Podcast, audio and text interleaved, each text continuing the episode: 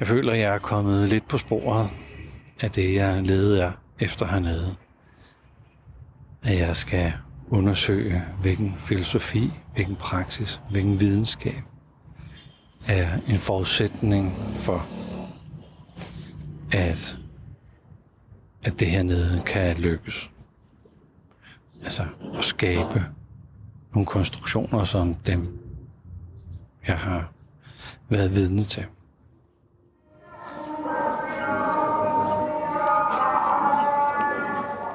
Velkommen til Hverdagsbilledring. Mit navn det er Flemming Christensen.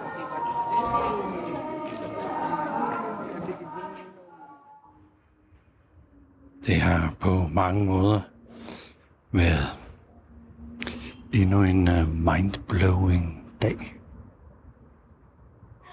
Og vi er kørt ind på Giza plateauet og har oplevet de to mindste pyramider. Både fra afstand, hvor vi faktisk kunne se alle tre. Og været tæt på den mindste af dem.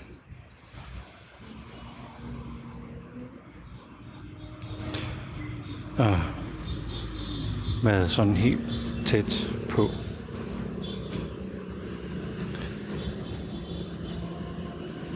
Og se, hvordan man med rød granit har fundet på at dække dække pyramiden udvendigt.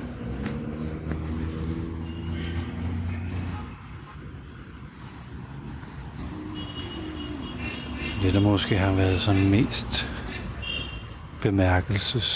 bemærkelsesværdigt,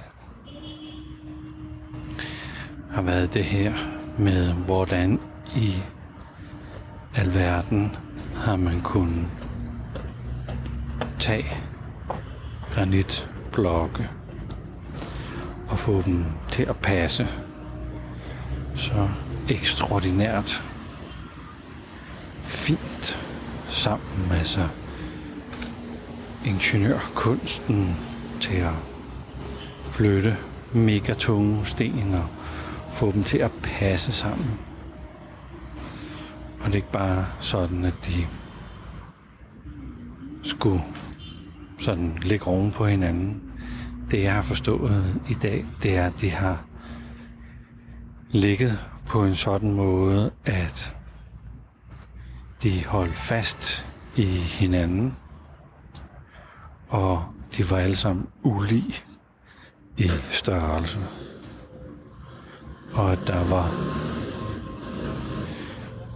og at der var hvad man sige, huller i den nederste sten og en bule ned under stenen, der blev lagt ovenpå. Så det der med at få passet sådan nogle tons tunge granitblokke sammen, det er bare crazy.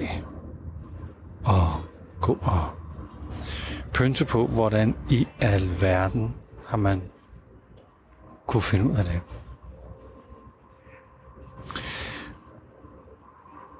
Og så få dem stablet oven på hinanden, så de har nogle dimensioner, der er sådan crazy at tænke på. Og det kan jo sagtens være, at det er en efterrationalisering. At pyramiderne i sig selv vender på en bestemt måde på jordkloden. Og grundlængden af en pyramide svarer præcis til den afstand, jorden drejer på et minut. Og en, en masse forhold omkring pyramiden, så, øhm, hvor man tænker, øh, er det helt og otterligt absolut tilfældigt, Og er det bare efter rationaliseringer, at de ligger som de gør, og når solen står op, så slår lyset ind over dem på en bestemt måde? Eller er det sådan ret gennemtænkt? Man kan jo blive helt kuldret af at tænke på, hvordan hulen kan det hænge sammen. Og så øh, måtte jeg i dag give op og sige, hvad nu hvis jeg bare accepterer, at det evnede de at flytte klippeblokke og lægge det i et lag. Og hver blok, den er måske 2 meter høj, og den er måske 15 meter lang og 8 meter bred. Læg det på et lag, der er større end en fodboldbane i tre lag oven på hinanden, for så at bygge pyramiderne oven på det, så pyramiderne havde et øh, stabilt fundament. Altså, jamen det er jo bare at give op. Og acceptere, at det, det falder jeg ikke. Okay. Så legede jeg med tanken, hvad bliver, jeg, hvad, hvad bliver man nødt til at acceptere hos dem, der har lavet det her? Der må være, være nogle forhold, man må sige, okay, de må så have kunnet det her, eller de har måtte se på verden på en øh, bestemt måde.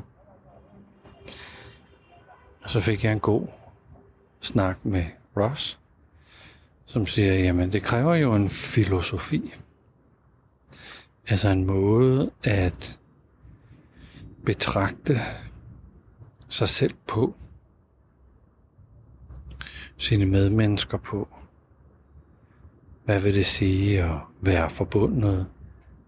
Skal, er der nogen, der er bedre end nogen andre? Hvornår er man et godt menneske? Hvordan hvad, hvad, hvad, hvad skal der til for at danne mening? Øh, hvad er en familie? Så alt det, vores børn bliver opdraget til, som vi giver videre til den generation, som de kan give videre til deres generation. Og hvis vi kigger lidt på, hvad vi ser sådan i vores egen verden derhjemme, så opdrager vi jo vores børn til, at man godt må blame hinanden, for at den anden skal være på en bestemt måde, så jeg kan have det rart. Det hører børnene øh, hen over middagsbordet, far og mor beskylde, blame partneren og arbejdspladsen og kollegerne og vennerne her indunder hører der også bagtalelse eller at tale dårligt om familiemedlemmer eller, eller venner. Og man må godt beskylde nogen for at være årsagen til, at jeg har det, som jeg har det. Og hvis bare min chef eller min arbejdsplads var på en anden måde, ville det være dejligt at være mig og sådan noget. Og hvis man ikke kan lide lugten i bageriet, så kan man bare skride. Og alle unge, jeg sådan møder som arbejdsgiver, de sådan udtrykker, jamen det er spændende, det vil jeg gerne lave. Nå, men det lyder spændende, sådan et job vil jeg gerne have. Nej, sådan et projekt der lyder spændende, så kan jeg udfordre mig selv som man er lidt efterladt som arbejdsgiver, at hvis det ikke er spændende, hvad det nu måtte betyde for den enkelte, så er loyaliteten ikke større end at man så går et andet sted hen, hvor det er spændende. Så vi opdrager næste generation til, at det skal være spændende, eller stimulerende, eller sjovt, eller muntert.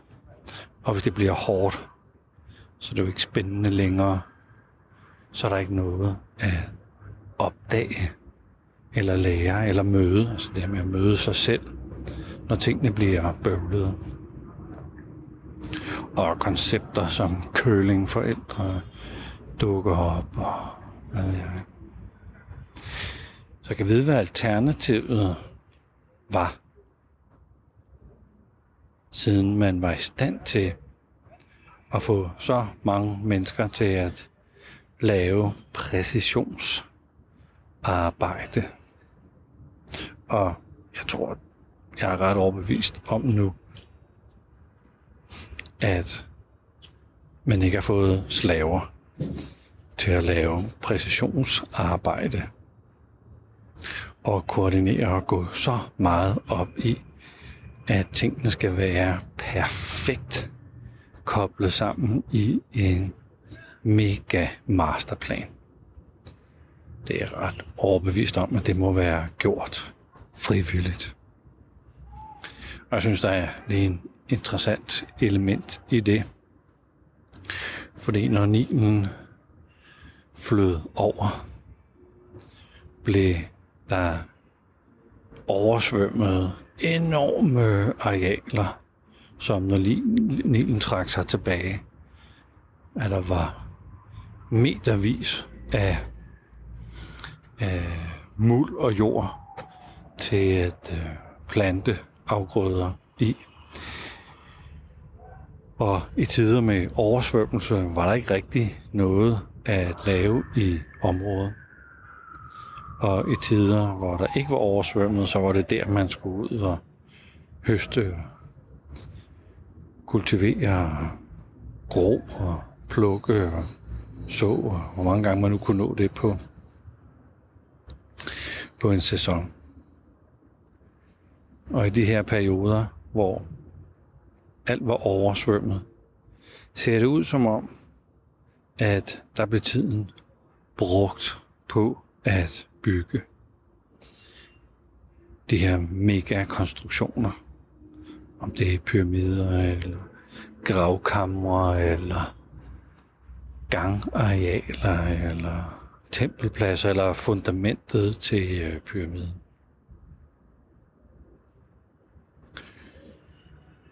Så at få alt det til at fungere, hvad, hvad måtte man så i generationer have opdraget næste generation til. Og vist gennem, gennem at gøre det, og ikke bare fortælle det, men vist næste generation en, øh, en filosofi. Så det var den ene komponent ud af tre, som Ross bemærkede, at det blev man nødt til at have fingrene i. Den anden, han nævnte, det var en praksis. Man blev nødt til at have en, en praksis, hvor man gjorde sin filosofi. Hvor man trænede den og kultiverede den og det kan være, at man gjorde det med meditation. Det er jo det, man ligesom kender i dag. Man har en meditationspraksis eller en yoga-praksis. Eller det kan også være en arbejdspraksis eller en sportspraksis. Men i hvert fald en eller anden praksis, hvor man kultiverede sin filosofi eller omsatte sin filosofi Og de praksiser, vi har i skal jeg sige, en traditionel hverdag derhjemme. Det er jo sådan en øh, praksis med at stå op om morgenen, have et program, få kørt det af, så alle kan komme i skole, eller i institutionen eller på arbejde øh, til tiden. Og så gør man noget der. Det er ikke sikkert, man helt fatter, hvem det gavner in the end, at man har været der en dags tid. Men der er man så. Og så, hvis nu man kan blive chef, så får man, øh, så får man simpelthen et større honorar, som man kan give sig selv og sin familie nogle flere muligheder. Så praksisen hedder få, få hverdagen, altså få projektet hverdag, få projektet familie til at køre så smidigt som overhovedet muligt. Og så har man såkaldt frihed om aften og i weekenderne og i ferierne. Og man overlader til institutionerne at opdrage vores børn, fordi det er faktisk der, barnet er mest muligt. Det er praksisen er, at man ikke er så meget med sine forældre. Set i, altså set i forhold til, hvor meget man er sammen med, med dem, der er på øh, institutionerne. Og der er mange praksiser i vores øh, hverdag, hvor vi udlever vores filosofi. Vi har også et praksis om, at vi skal være bedre end de andre. Ret hurtigt bliver der indført sådan nogle skole, skoletests, hvor man kan sammenligne sig med andre. Øh, mænd og kvinder bliver sammenlignet hele tiden. Man sammenligner sig, altså med løn for eksempel. Man sammenligner sig med, med sine øh, venner, hvis man er gået ud af skolen. Hvad, hvad er de blevet til? Hvad, hvad får de for nogle jobs? Jeg vil have det samme job. Så, så fokus på, hvad det er, man kan bidrage med. Det er slet ikke en del af filosofien, og dermed heller ikke en del af praksisen. Praksisen handler om, hvordan jeg kan tilfredsstille mit ego om at være noget og have noget. Så jeg kan vide, hvad det var for en praksis, man måtte have for at kunne skabe det, som er blevet skabt hernede. Så der var filosofien, og så var der praksiserne. Og den sidste komponent, som Ross har nævnt for mig, det er science. Altså videnskab, som jo er den måde, man, man flytter, flytter en civilisation fremad. Der er videnskab inden for medicin og ingeniørkunst og astrologi og sikkert også kunst og så den her den her i dagligdagen ikke nødvendigvis øh, en praksis, men en forståelse eller fordybelse eller dykke ned i et eller andet område, som man kunne omdanne til en, en, en kunst, bygningskunst, en krigskunst, en lægekunst. Jeg synes, det er sådan en dejlig ting, at man på dansk kan putte sådan kunst bagefter øh, videnskaben. Så det bliver noget, man gør, altså et, et håndværk eller noget, der skal udføres. Så jeg kan vide, hvad det er for en videnskab, de havde. Hvad, hvad var det for nogle indsigter eller praktiske tilgange til, til ting?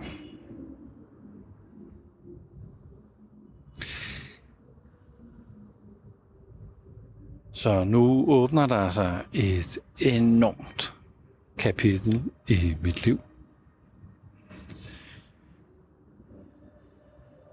Og jeg skal helt ud af, om jeg vil åbne første og sidste side i det kapitel.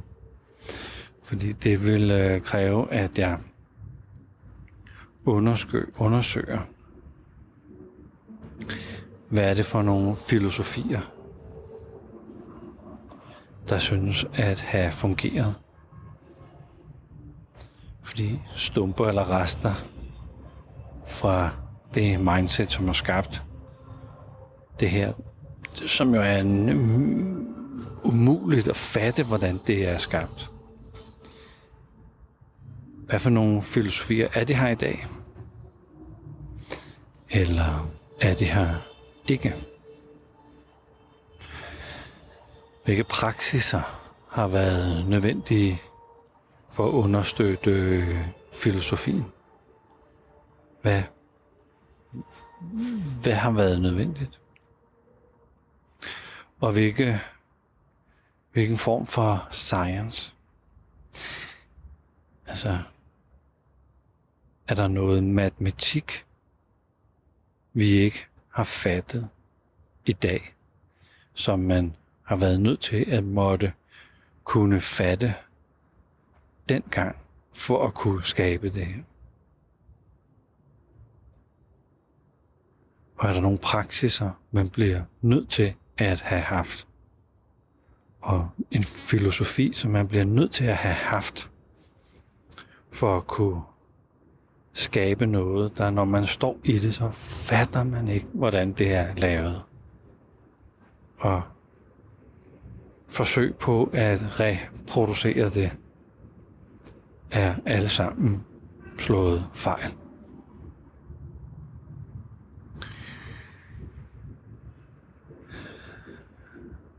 Så det er noget, jeg kan mærke, jeg bliver nødt til at tage stilling til. Og jeg spurgte Ross, om der var, om der var nogen, der har gjort forsøget på at koble det her sammen. Og han svarer prompte, at det har Gurdjieff gjort. Gurdjieff er ham, som allerførst sådan begynder at tale om enagrammet. Og, men altså på filosofisk og praktisk niveau, ikke noget med psykologi. Vi går over i noget science. Og han opdager jo, at man kan ikke kun koble filosofi og praksis og science sammen. Det er simpelthen ikke nok. Der, der skal være en fourth way, en fjerde vej, som kobler alt det her sammen. Og det var sådan hans, hans undervisninger deraf udsprang. Filosofien bag enagrammet, som er, som er det, jeg har trænet i, i snart to årtier.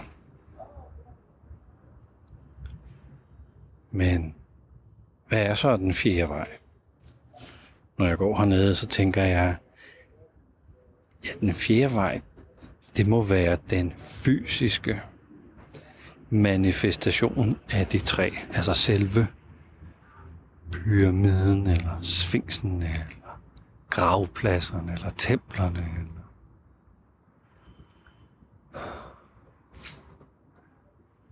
Fordi når man går på det, så slukker, så slukker det andet, så slukker hoved og følelser og krop og man, man kan simpelthen ikke stole stole på det længere.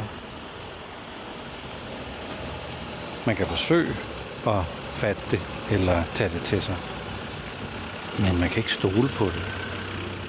Man kan kun stole på, at lige der er der altså en mega, mega konstruktion, som er tusind, tusindvis år gammel, og som i dag ikke kan reproduceres eller genskabes eller laves med de redskaber, som man havde må, have, må antage var til stede dengang for 4.500 år siden.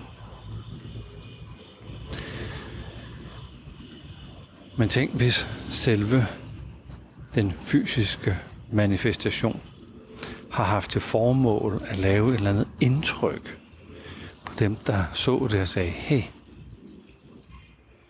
her går din filosofi og dine praksiser og din videnskab op i en højere enhed. Her er det. Her er beviset. Og man ikke rigtig skulle gøre noget med det, andet end stå der og blive overvældet. Og blev overrumplet og indtaget, gennemtrængt. Og det var også det, Gurdjieff forsøgte at genskabe med hans, hans danse, eller hans bevægelser, eller den træning, han trænede sine elever til at udføre. Hvor man også bliver nødt til bare at overgive sig til samskabelsen med de andre. Men når dansen er slut, så er der jo ikke så meget tilbage. Her står de der fysiske ting plantet på Giza-plateauet endnu. Tusindvis af år efter, at det er blevet lavet.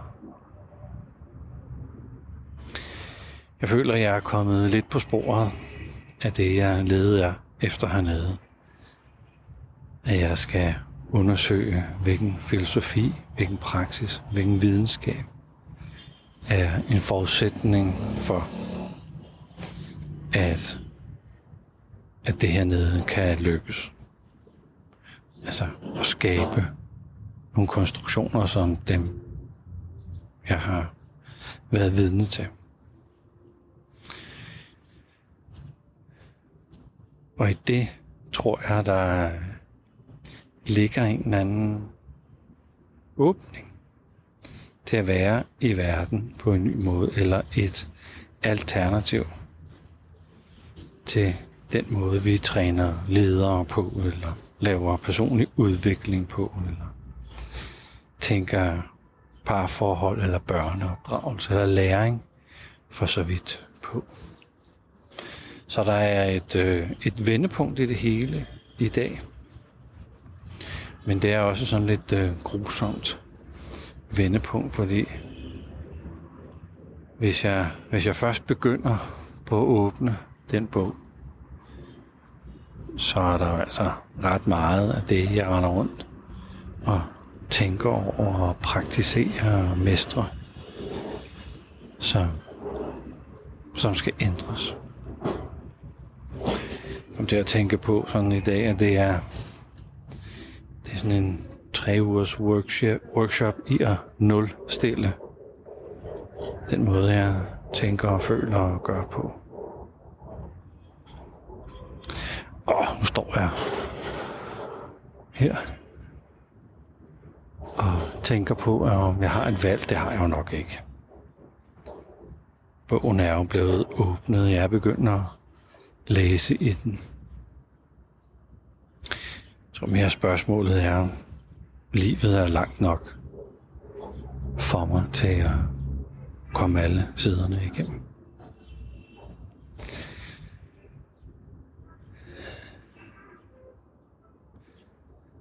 det at have min øh, hverdagspilgrimsvandring midt i den store pilgrimsvandring hernede. Det er helt vildt taknemmelig for at få lov til at gå, så tanker og følelser og fornemmelser kan blive skilt ad. Så det stille og roligt kan samle sig, sådan som det skal samles. Jeg vil sige dig tusind tak, fordi du lyttede med til den her episode af Hverdagsbilvand. Af hjertet tak.